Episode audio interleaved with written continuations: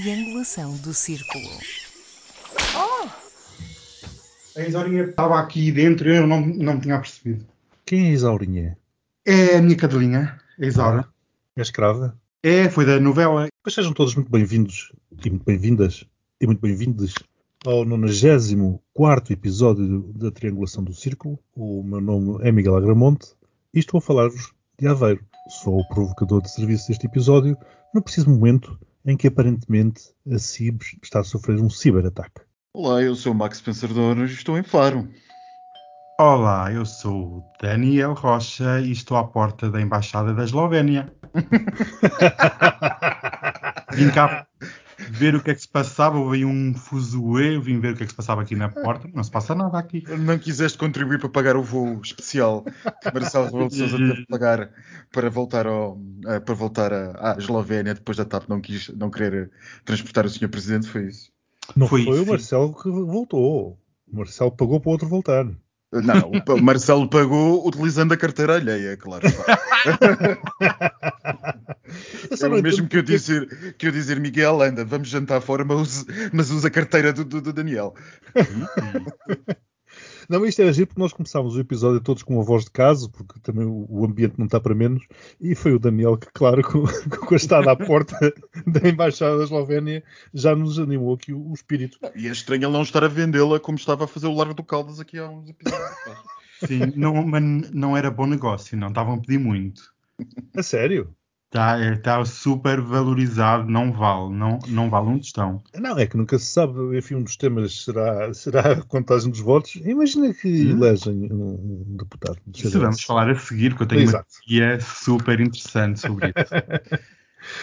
Bem, meus queridos, vamos fazer aqui um périplo. Eh, Eu diria que se calhar começaríamos a leste e acabaremos depois eh, mais a oeste. E claro, nós não conseguimos, isto foi a semana inteira a falarmos da questão russo-ucraniana e não conseguimos descolar deste tema porque o tema também não se descola de nós. Todos os dias foi uma catadupa de informação. Há aqui uma coisa que eu quero falar, mas vou deixar para o postigo, que é a maquineta do Putin, que é algo A que maquineta do Putin, que é a um, furo, é um furo jornalístico da triangulação. Triangulação. Mais ninguém ainda reparou nisto. Ninguém reparou, não sei porque é que isto está a passar, mas falaremos da maquineta do Putin ou do Rasputin lá mais à frente no, no postigo. Para já, o que E, eu permite-me dizer, que publicaremos as fotos nas redes para que as pessoas possam ver que Exatamente. maquineta falamos. Sim, sim, e devidamente assinalada. É devidamente assinalada. Eu eu nem sei por onde começar, se calhar eh, começarei a, a- a perguntar-vos o que nós falávamos na semana, há preci- há precisamente uma semana, portanto estamos a- estamos a gravar a sexta-feira, como é habitual, e tudo o que aconteceu até hoje. Ó Max, queres ajudar aqui nesta, nesta resenha? Eu diria, à minha boa maneira, que foi uma grande semana para, para, para, para Putin.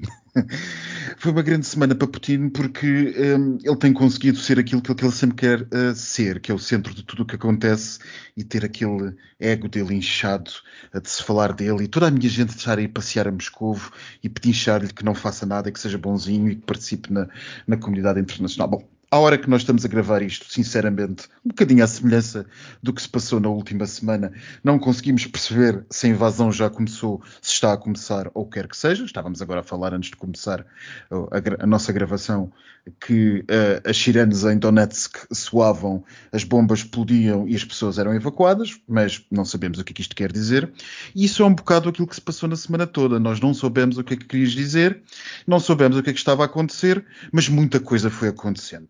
E aquilo que podemos uh, sumariar do que aconteceu é que aparentemente não houve uma descalada, uh, aportuguesando a expressão, não houve uma redução da presença militar uh, russa na fronteira, nas fronteiras da Ucrânia, antes, pelo contrário, os americanos continuam na sua técnica pouco vista de, de espalhar todas as notícias que vão sabendo. Que é uma os russos- inovação. que é uma inovação, que é uma inovação, que resta saber se está a funcionar bem ou mal, mas uma coisa se pode dizer, de facto, ela até agora, diga-se o que disser, as etapas estão a bater todas certas, que sinceramente me deixa absolutamente espantado, porque acho que nos deixa a todos a tentar perceber o que é que vai na cabeça dos russos neste momento, sobretudo das pessoas que estão à frente do Kremlin, é fascinante, porque se de facto estiver a acontecer aquilo que os americanos previam que pudesse acontecer, então muito provavelmente a técnica americana falhou. Pois que se essa técnica era a expô-lo antes que acontecesse para evitar que acontecesse, não está. Antes, pelo contrário. Putin, pelos vistos, está mais motivado do que nunca e as coisas continuam a acontecer a uma velocidade verdadeiramente incrível. Eu acho que há uma coisa que devemos reter, haja ou não haja invasão, hoje, daqui a uns dias ou daqui a uns, a uns tempos é que a pressão russa vai continuar, seja de que forma for. E, portanto, a ingenuidade do, do mundo pós-Guerra Fria acabou de vez. Acabou de vez e nós estamos a entrar num novo, num novíssimo mundo nas relações internacionais. Eh, como sempre se diz, quanto mais interessantes os tempos, mais perigosos eles são. E, de facto, estamos a entrar muito provavelmente numa segunda Guerra Fria em que permitam uma ousadia de o achar, eu acho que provavelmente uh, o que era anteriormente ocupado pelo, pelo comunismo como esse grande papão que ia toda a gente, passará agora a ser atacado, a, a ser ocupado pelo nacionalismo e pela extrema-direita. E foi muito curioso ver durante esta semana o que aquela, aquela mesa grandiosa, literalmente, do, do, do Putin, foi recebendo várias personalidades. Foi um corrupio, quase que tinham que tirar a senha, como quem vai ao talho. Foi o Schultz, foi o, até o próprio Bolsonaro, que aliás, curiosamente, pouco, poucos instantes antes do avião aterrar, já as tropas russas estavam a retirar, efeitos, quiçá, da cloroquina. Mas atenção, atenção, permite-me permite permite interromper. Bolsonaro e Lukashenko tiveram a mesa pequena, não a grande. Ah, exato, tens razão. E Lukashenko. Portanto, aquilo. Eh, quem teve direito à mesa grande eh, foi, na semana anterior, Macron e agora, creio que Schultz, porque se calhar se recusaram a fazer o famoso teste de Covid russo utilizando uma frase do Max, grande semana, claro, uma grande semana. Eu tenho que dizer uma, uma pequena curiosidade sobre essa mesa. Para além de feia, custou 100 mil euros nos anos 90. Por isso, realmente o dinheiro não traz gosto nenhum. Enfim, passando a uma questão mais séria, eu achei curioso esta semana onde houve um intensificar de propaganda de ambos os lados, de ver a esquerda europeia a gritar eh, contra o imperialismo norte-americano e os malefícios que esse império traz ao mundo. E eu aqui gostaria de relembrar a muita gente que o trocar o império norte-americano pelo russo não é de todo benéfico, nem para a ordem da segurança europeia, nem para qualquer pessoa, porque um ditador ditando as ordens internacionais não será nada benéfico para os direitos humanos, para os cidadãos do mundo em geral. Por isso, quando gritam que o Império Norte-Americano traz poucos benefícios, sim, é verdade que tem muitos anticorpos e que destroçou boa parte do mundo. Mas quando olhamos e a alternativa é o ideal russo ou o ideal chinês, não traz realmente, não há escolha não há como dizer que não podemos combater e a paz é o grande. Pronto, como, como, como diz Marcelo, para It's a win-win-win solution. Win-win-win solution. Que aqui já não vamos com paz, porque negociar com Putin é ceder e reconhecer que tem direito àquilo que ele reivindica. Por isso, neste caminho, eu sou muito agressivo nesta posição, já não há eh, lugar para diálogo, já não há lugar para a paz e tem que haver um conflito para se decidir de uma vez por todas quem é que manda naquela região do mundo. Amigos, se os russos ganharem um conflito com a Ucrânia e nós nada fizermos. Ninguém os para. Ninguém nos para e não podemos dizer em Portugal não passarão quando eles estão a passar por toda a Europa de leste. Por isso temos que nos unir como um todo e gritar e dizer que temos que ir para uma guerra. E se me permitires acrescentar uma coisa, Daniel, é fascinante. Estavas a falar num excelente ponto que é o da esquerda europeia. E pronto, nós já não temos amigos nem à esquerda nem à direita nesse podcast. Não faz mal, não faz mal. Eu vivo bem, muito bem com esse assunto. É fascinante como a esquerda portuguesa não aprendeu com a Geórgia e Mariana Mortágua estava aqui há uns dias basicamente a dizer que a Rússia estava a fazer o que tem que fazer, o que está a fazer, porque estava a ser provocada pelo Ocidente. Nós estamos a entrar num mundo em que a teoria dos Estados diretores, de novo posta em marcha por Hitler, está a propagar-se. Uma coisa que nós pensávamos, uma ideia que pensávamos morta do século passado, está aí. Os grandes países estão convencidos que têm o direito a estabelecer o que se passa nos seus países vizinhos. Portanto, se a Ucrânia cair, sem qualquer oposição, Nada impede que o Báltico seja o próximo destino, nada impede que Taiwan seja o próximo destino, e continuando esta vaga de nacionalismo, nada impede que os pequenos países tenham que passar a recear os seus grandes ao pé de si. Sim, eu ia pegar precisamente nessa deixa, aliás, ia contrapor o exemplo do PCP e do Bloco de Esquerda, que historicamente sempre foram contra a presença ou a participação de Portugal na NATO, e nas declarações que têm vindo a fazer, ou que vieram fazendo durante a semana que, que passou. O Daniel estava aí a fazer uma ponte entre, entre quase contrapondo a Rússia com, com a China. É, é isso mesmo, há interesses comuns. A Rússia, se começar a invadir ali as suas periferias, a China invadirá rapidamente Taiwan. Agora, esta questão de ser a esquerda, a mim mete-me um pouco confusão quando vejo depois o presidente brasileiro Bolsonaro que sempre criticou o comunismo e sempre falou mal do, do, do, PT e sempre disse que Cuba era aquilo e que a Venezuela era aquilo outro, que a Venezuela inclusivamente era apoiada por Putin, etc, etc, e agora vai juntar-se a Putin.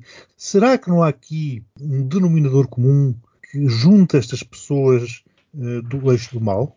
Eu, realmente há muitos pontos em comum. E um grande ponto em comum é eh, destruir a ordem vigente no pós-Segunda Guerra Mundial. Porque quer queremos, quer não, o muro caiu, o mundo mudou, mas manteve-se a estrutura de segurança eh, mundial, com os Estados Unidos à cabeça, e vivemos num mundo multipolar, onde realmente o, o poder norte-americano está eh, a ser posto em, em xeque, e temos visto quer da parte chinesa, como temos aqui falado nas intermissões de espaço aéreo de Taiwan e outras questões, a Rússia e outros países, há realmente um claro ataque à ordem internacional e ao modelo vigente. E como o Max também tinha aqui dito, quer haja invasão, quer não haja invasão, as coisas mudaram, ponto. Há aqui um facto curioso que é, desde o fim da Guerra Fria, que não se via tantas tropas eh, na fronteira com a Ucrânia.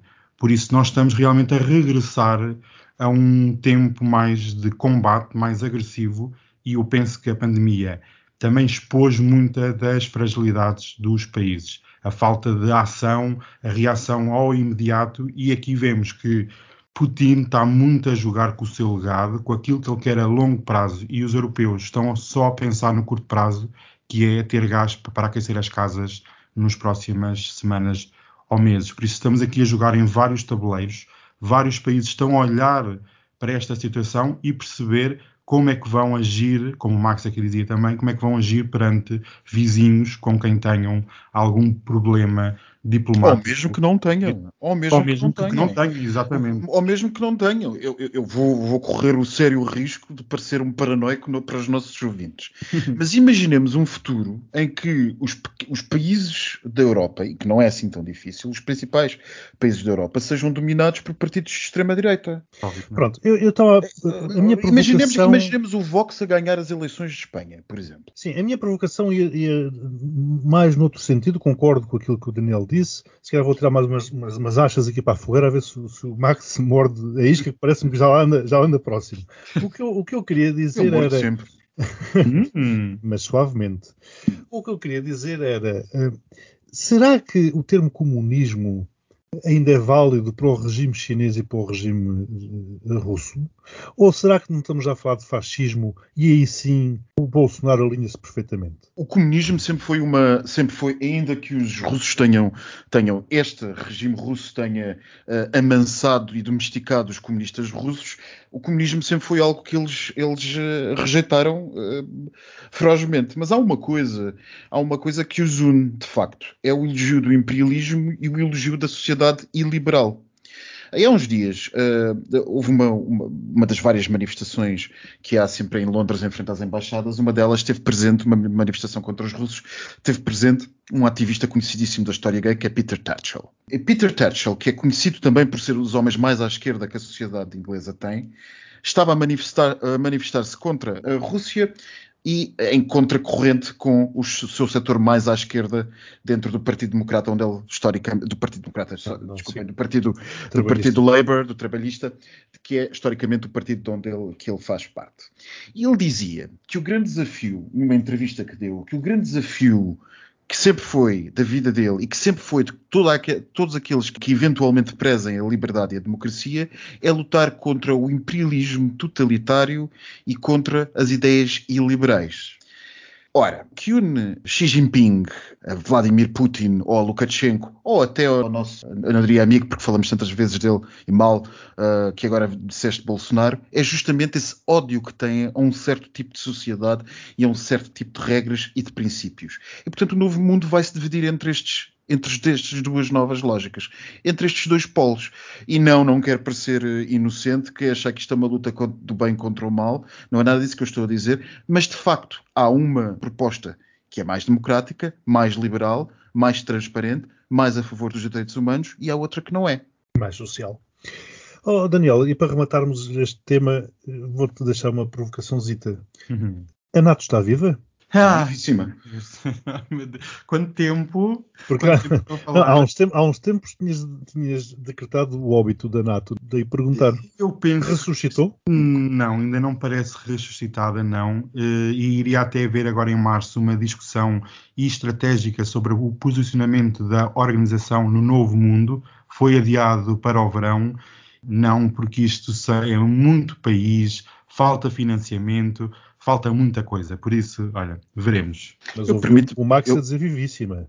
Eu permito-me discordar. Eu permito-me discordar. Se há coisa que os russos já conseguiram foi fazer a NATO uh, de repente parecer uma coisa que toda a gente acha importantíssima, que tem que ser mais financiada e que uh, até novos países querem fazer parte é, exatamente, dela, exatamente. como por exemplo a Finlândia. Portanto, eu acho que não. Eu acho que paradoxalmente o que os russos, o que os russos mais detestam acaba por ser aquilo que mais reforçam. Meus queridos, esta semana uh, passou, eu tenho a impressão aqui em Portugal não se falou muito, mas também, enfim, qual é o espanto, mas uh, o Tribunal de Justiça da União Europeia decidiu contra a Polónia e contra a Hungria, contra os recursos ou as queixas que eles tinham apresentado, decidiu contra eles por não estarem a respeitar o chamado Estado de Direito. E com isso dão liberdade à Comissão Europeia de poder cortar verbas do PRR local, vá lá, da, da, da bazuca europeia, para estes dois países. O que é que vocês me têm a dizer eh, a este respeito? Bem, eu acho que isto é uma excelente, uma excelente notícia, até que enfim, uma excelente notícia para a Comissão e para o seu poder, eh, enfim, tendencialmente federalizador.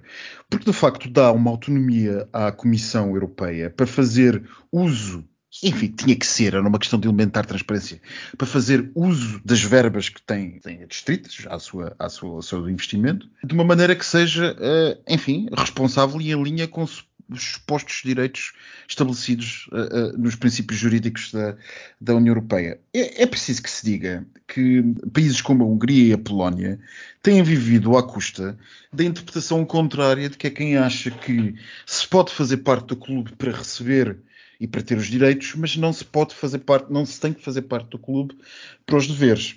O New York Times lembrava aqui há uns dias que a Polónia era dos países da União Europeia que mais dinheiro tinha recebido desde 2014 até. Creio que é o que mais recebeu. Exato. Com cerca de 104 mil milhões de euros. A Hungria não ficou, não ficou, muito, não ficou muito atrás na quantidade enorme, ficou a metade, a 45 mil milhões, mas são 45 mil milhões de euros. Estes dois países têm recebido uma imensa quantidade de dinheiro e longe de mim dizer que isto é errado, nós também o temos recebido. Mas têm-no recebido sem qualquer responsabilidade. Não, ao cuspindo, contrário, ao cuspindo, contrário, exato. Cuspindo na União Europeia, recebendo o dinheiro e dizendo que tudo o que vem da União Europeia não presta.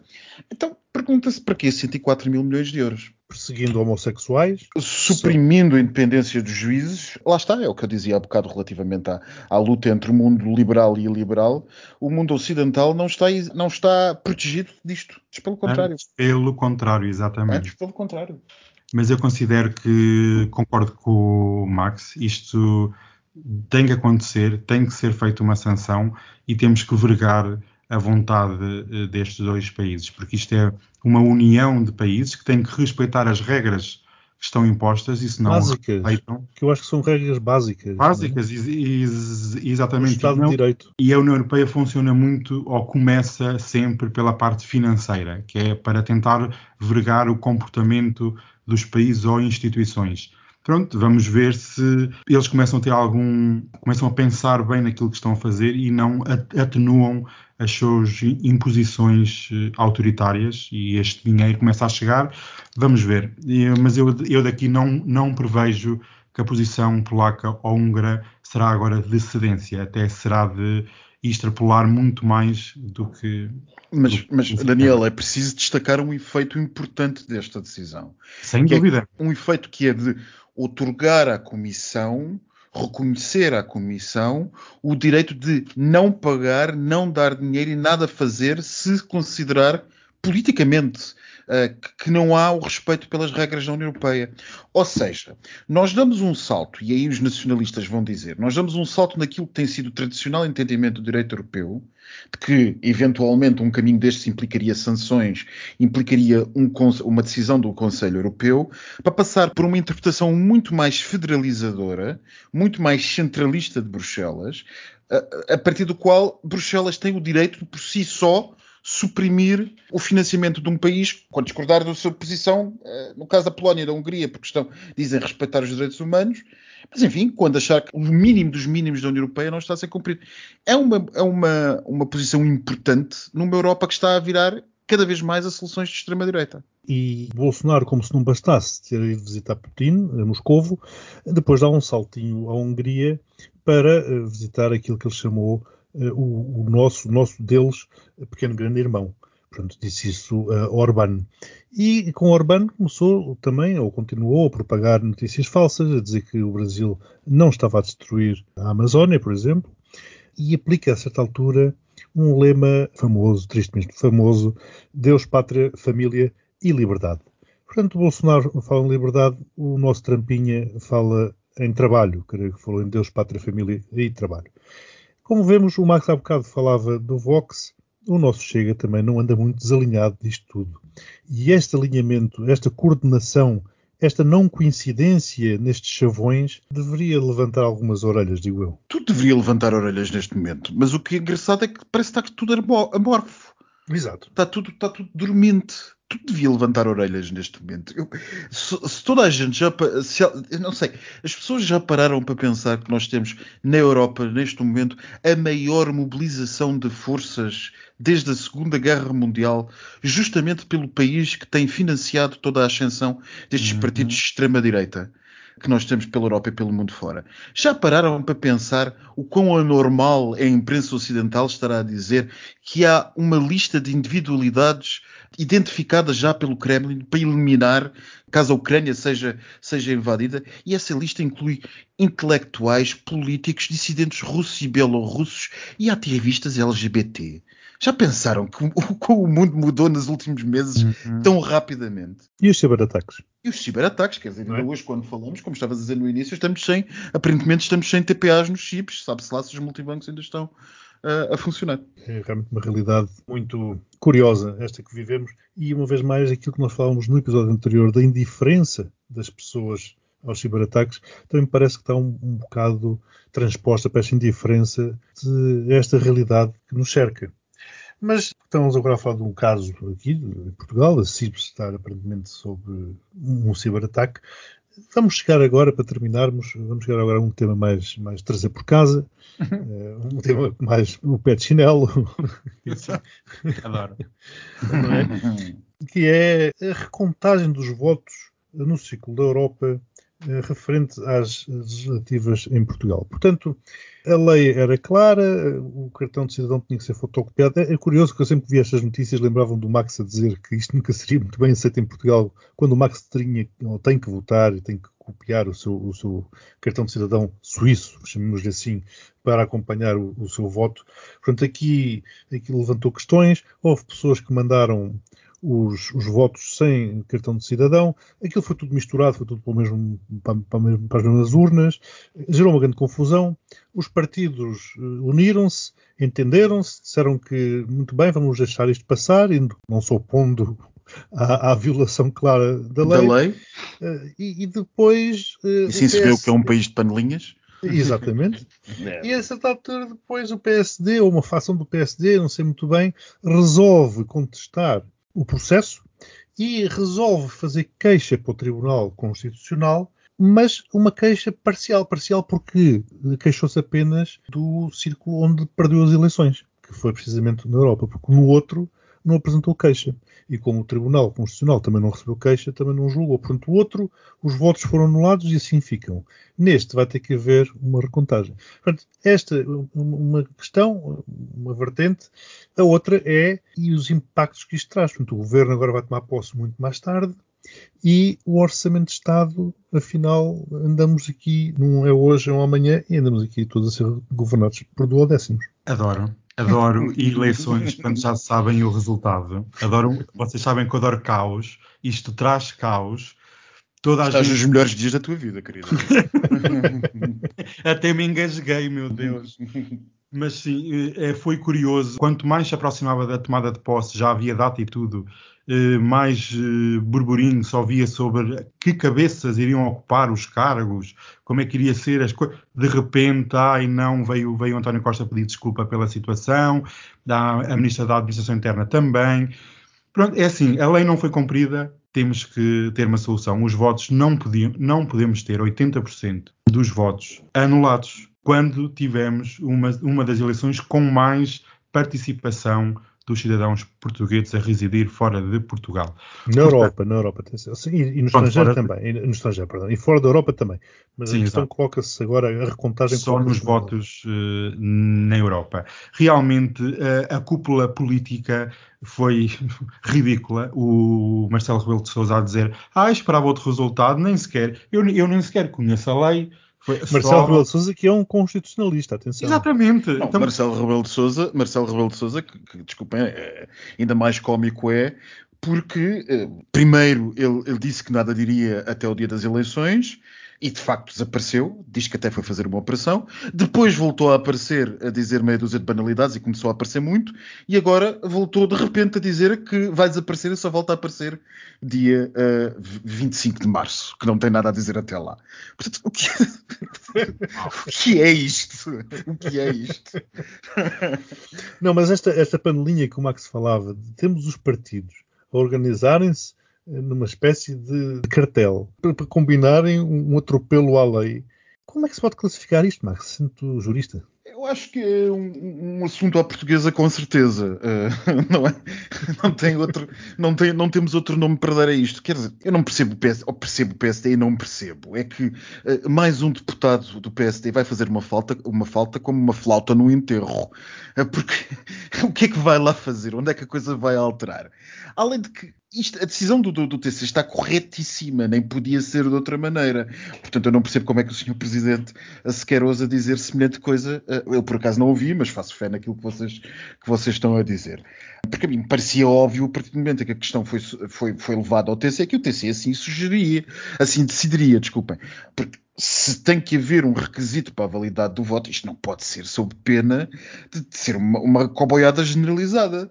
Aliás, o país já é uma coboiada generalizada. Uma situação dessas passeia a ser sem vergonha. A gente acrescentava à coboiada generalizada a parte do sem vergonha. E saem todos, e saem todos mal. Saem todos muito mal e, e perdemos todos, como tu estavas a dizer, Miguel. Porque as pessoas podem não perceber, mas, por exemplo, para o setor empresarial, o, a situação que nós temos, que acabam por ser seis meses ou mais de atraso que nós temos nesta situação.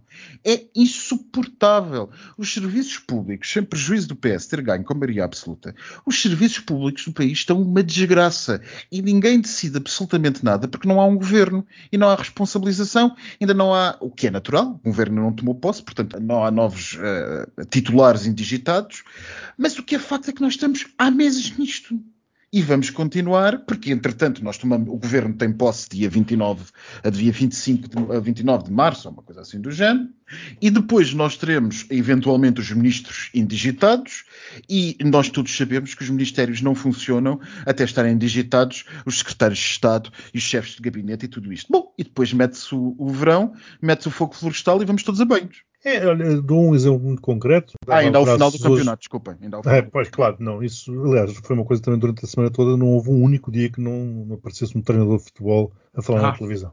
Mas isso já, já se sabe. Portanto, nós andamos aqui com estas, com estas tricas. E em Portugal eles falam sobre tudo. Às vezes até Tudo. podem falar sobre a invasão da, da, da Ucrânia. São especialistas de Os relevado. especialistas. Vou dar um exemplo, porque o IFP eh, estava, estava hoje a tratar de um assunto, por causa de um estágio profissional. Não há nada. Não há nada porque enquanto não houver orçamento, não há estágios Não há profissionais. Portanto, não há nada. Está, está tudo parado, está tudo em banho-maria. Temos o PRR para pôr a andar, não há nada. Eu, eu insisto, eleições era a última coisa que o país precisava neste momento. Uhum. Como eu vos disse antes das eleições, eu já recebi o meu financiamento do- da, da Bazooka. Portanto,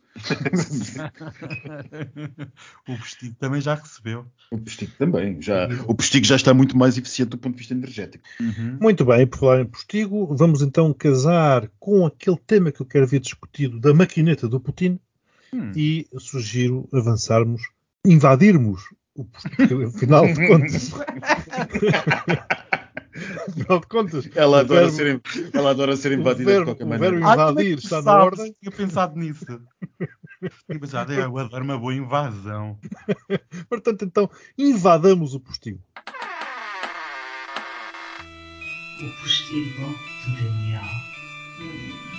Amiga. Não, aliás, tu adoras invasão e se forem ucranianos ainda gostas mais. Hum, mas era como a Miguel dizia, tem, eh, tem que ter uma certa data de validade. Senão, É, é, acho que O não, pessoal não latino, o pessoal europeu não latino tem uma data de validade muito curta. tem. Por isso tem que ser aqui entre os 18 e os 35. Oi, já 35 já estou a esticar muito, filha. É, Algumas coisas que eu conheço. Ai meu Deus, mas se beber um bocadinho de vodka a mais, até, até estima a pele, fica mais esticadinha. Ah, achei que fosse tu beber a vodka para ele te parecer Não, outra coisa. Não, sabes quando tu fazes um fazes para demolhar, eh, há, há quem meta vinhos de alhos, aqui era uma vodkazinha para a pele ficar ali esticadinha e pronta para ser invadida. Enfim, como é que vocês estão? Contem-me, gostam dos meus painéis solares? Gosto muito. Muito. Acabei de receber, esta semana é novidade aqui no Postigo, Ah. até umas torneirinhas eu já, eu já pedi ao fundo ambiental. Que giro. Eh, E um Tá- autocolismo novo, não é? Cinco, o outro, olha, eu nem vou contar as histórias que isso, até o autocolismo me estragaram, mulheres. Isto é. Ah, meu Deus. Ah, e enfim, isto uma pessoa sofre. Bem, mas vamos passar para os temas que importam, qual votos, qual quê. O que importa esta semana é o furo jornalístico, como o Max estava a dizer, que é a nossa queridíssima máquina mistério que o Sr. Putin tem sempre consigo. Vocês repararam todos, não é? Claro, Claro, óbvio. não dá, para- não dá aquilo, aquela coisa sempre a uns metros dele. Óbvio. Nós somos as únicas pessoas que, quando vemos Putin, a única coisa que reparamos é naquela máquina É branca na lado dele. máquina. Sim. Teorias, teorias sobre a máquina, falem-me. Que é que vocês Olha, acham? as investigações, depois nós fomos, fomos espalhando isto, não era? Pelo, pelo- pessoal, há há pessoal que tem muito jeito para o CSI aqui, Exatamente. amigos, amigos, Sim. eh, amigos de amigos, etc. A nossa team. Era, um- uma delas era, era o que O nosso um, back office. um- exato, a nossa task force. A nossa taça. Ah, é, assim, é a palavra de 2021. Havia uma teoria que era um a- antibacteriano, não era? Sim, eu vi, mas essa. Hum, hum, Não? Só Não? antibacteriana, não sei, tenho que fazer algo mais. Aquilo é estranho. Havia outra que era um, um jammer. Que era um reptiliano. Ah, bom, se calhar- Ah, O Putin está um bocado inchado, não está? Está muito Está- inchado. Está Anda a tomar inchado. qualquer coisa. Não, ele está completamente paranoico e é natural que anda a, a tomar qualquer coisa. É Mas Hitler, Hitler também acabou assim. Também. Quando, também. quando eles começam a ter medo da morte, quando estes déspotas têm o medo da morte, é, é sinal de que o fim está próximo. É o legado. O problema é que eles acabam connosco antes. Ou pelo menos bem. tentam. Eles estão no bunker e nós, olha, a comer baratas ao pequeno almoço. É horrível, mas realmente esta maquineta, eu, eu quero fazer aqui um GoFundMe, porque eu preciso dessa máquina, independentemente do que ela é, se é antibacteriana, se é para Covid, se é para, para o que for, eu quero, porque eu gosto de estar na moda, eu gosto de seguir as trends, e a trend é ter uma máquina com duas rodinhas. Tem rodinhas, amigo? Não, tem rodinhas. quatro, tem quatro A rodinhas, máquina tem. aparece dentro e fora do- do- dos palácios, nós já vimos, ao pé de dignatários internacionais, eh, sempre, sempre. Eh, se tiver uma mesa de 6 metros, a máquina vai estar lá. A Uhum. máquina, eh, a não ser que seja uma- um posto avançado dos FSB para ouvir tudo, Sinceramente, não sei o que, é que, o que é que aquela máquina pode ser, mas é muito bom. Nós vamos Sim, publicar assim, fotos. Uns punhos, uns Vamos, sim. assim empurrados, e se alguém souber o que é, agradecemos que nos Nós- digam. Ai, agradecemos, claro que sim. Nós publicaremos fotos e eh, a melhor resposta mandamos um- uma, uma máquina daquelas. Oh, sim, é o giveaway. Vão ter um giveaway aqui no- na triangulação e digo, a triangulação não vai largar este furo jornalístico até descobrirmos a verdade, porque aqui só trazemos factos. Bem, mas de factos também estamos nós fartos de saber que o filho da Isabel II de Inglaterra é supostamente é pedófilo. Eu tenho que dizer sempre supostamente por causa de algum Dos processo processos. judicial. Exato. Eu, fui, eu fui aconselhado pelo Dr. Max a dizer sempre supostamente ou alegadamente. Ou, tendencialmente também. Ou ah, pronto, então não me tinha dito essa, só me tinha dito duas. Tendencialmente para uma imputação de crime não é bom porque das duas uma, ou cometeu ou não cometeu. mas tu podes dizer que uma pessoa é tendencialmente idiota porque não chega a ser idiota, mas também não deixa de o ser. Tem aqueles tiques, Adoro. tem aqueles Tem tiques. aqueles tiques. Pronto, exato. Aqueles tiques. E então, ficámos a saber que o senhor filho André, o senhor príncipe, vão-lhe retirar imensos títulos eh, de nobreza e outros tantos. Porquê? Porque como não quis ser julgado em praça pública em- nos Estados Unidos, celebrou um acordo com uma das acusadas, com uma das vítimas que o acusava de violação de menores.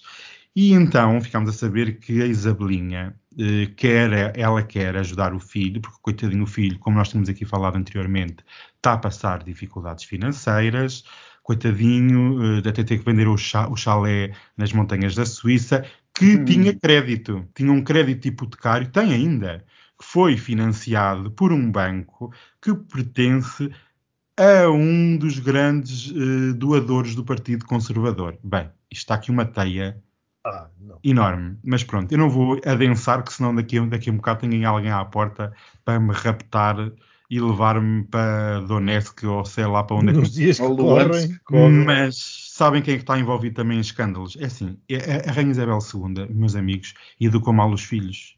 Porque o Carlos, o futuro rei, como é que um rei, ou um futuro rei, é acusado de corrupção, desvio de fundos, enfim.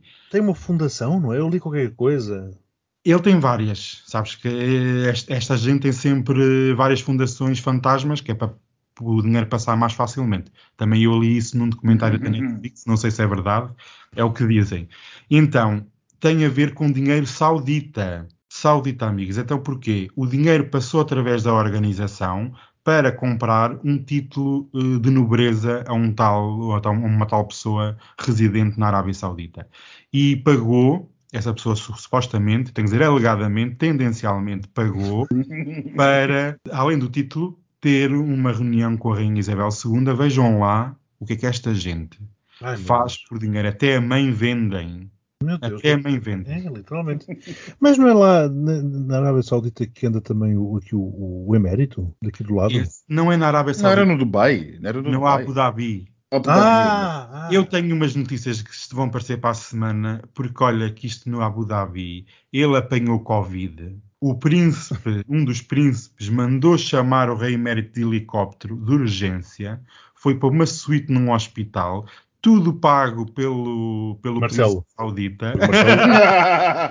O Marcelo está em mãos largas, meu Deus. Marcelo pagou 40 mil euros por um voo privado para levar o presidente da Eslovénia ao seu país.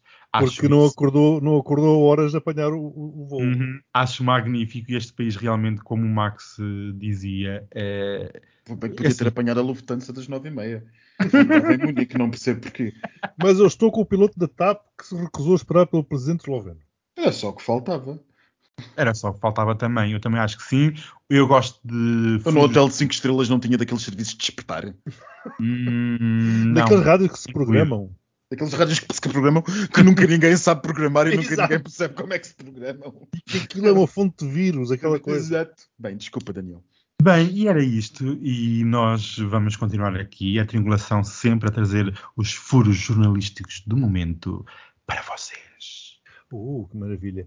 Bom, então vamos voltar para as nossas televisões para ver o que é que está a acontecer eh, para, para os lados da- do leste europeu, porque a coisa promete. Vamos lá ver se Promete. calhar se não aparece um episódio extra antes deste. No último minuto, o governo ucraniano diz que há bombas implantadas por toda a Donetsk. última hora, filas no Auchan são insuportáveis por causa do ataque cibernético. É todo um novo mundo. Beijinhos. Pronto, beijinhos, beijinhos. Agora para a semana. Ai, esta, guerra- esta guerra fria, filhas, punha o aquecedor. É, uma Vichy Suaza. Ah, isso é tão boa, adoro. Olha, a outra já teve que pagar 40 mil euros por causa da Guerra Fria. Ai meu Deus. Ai, olha, invasão russa amanhã. O presidente eh, ucraniano aconselha eh, os Estados Unidos a não sair da Ucrânia. Mas isto, mas isto é é a guerra do, sol, do solnado? É, é amanhã, é depois da amanhã. Já estão a dizer que dia 20 o presidente russo vai fazer um grande anúncio sobre as regiões separatistas. Por isso, amigas, ai filhas. Isto, isto é, isto é a guerra no, no tempo do Big Brother. Hum? Não, eu neste momento posso dizer que a guerra, avaliada pela imprensa portuguesa, está nos, nos, nos centros comerciais. Ai, pois está, na fila do Auchan que, nin- que ninguém paga. Não, mas Ninguém estão aqui a paga em dizer- lado nenhum. No Twitter que é as pessoas estão a deixar as compras e estão, a ir- e estão a ir embora porque ninguém consegue eh, fazer pagamentos. Olhem só o rombo económico em termos de IVA, em termos de né, vendas, se ninguém conseguir pagar, e ainda por cima numa sexta-feira à noite, quando sabemos que as pessoas, os portugueses, costumam eh, sair à noite e ter eh, algum tipo de convívio. Por E isso. agora nem precisam de apresentar os certificados, agora é tudo. Já está? Pronto. Ah, então está. vou emoldurar o meu certificado, vou pôr assinando na parede. Lembras-te no tempo em que apresentávamos um pedaço de papel para entrar? Vamos nos despedir então uma vez por todas. Beijinhos. Beijinhos. beijinhos, beijinhos, beijinhos. 2022 e o mundo deu vários passos para trás,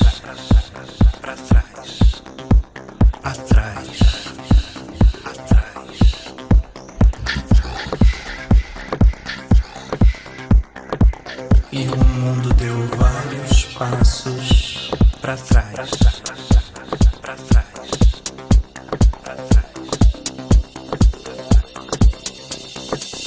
Tá tudo careta, tudo vira coreo. Sinalizam à direita, afrodescendência neon.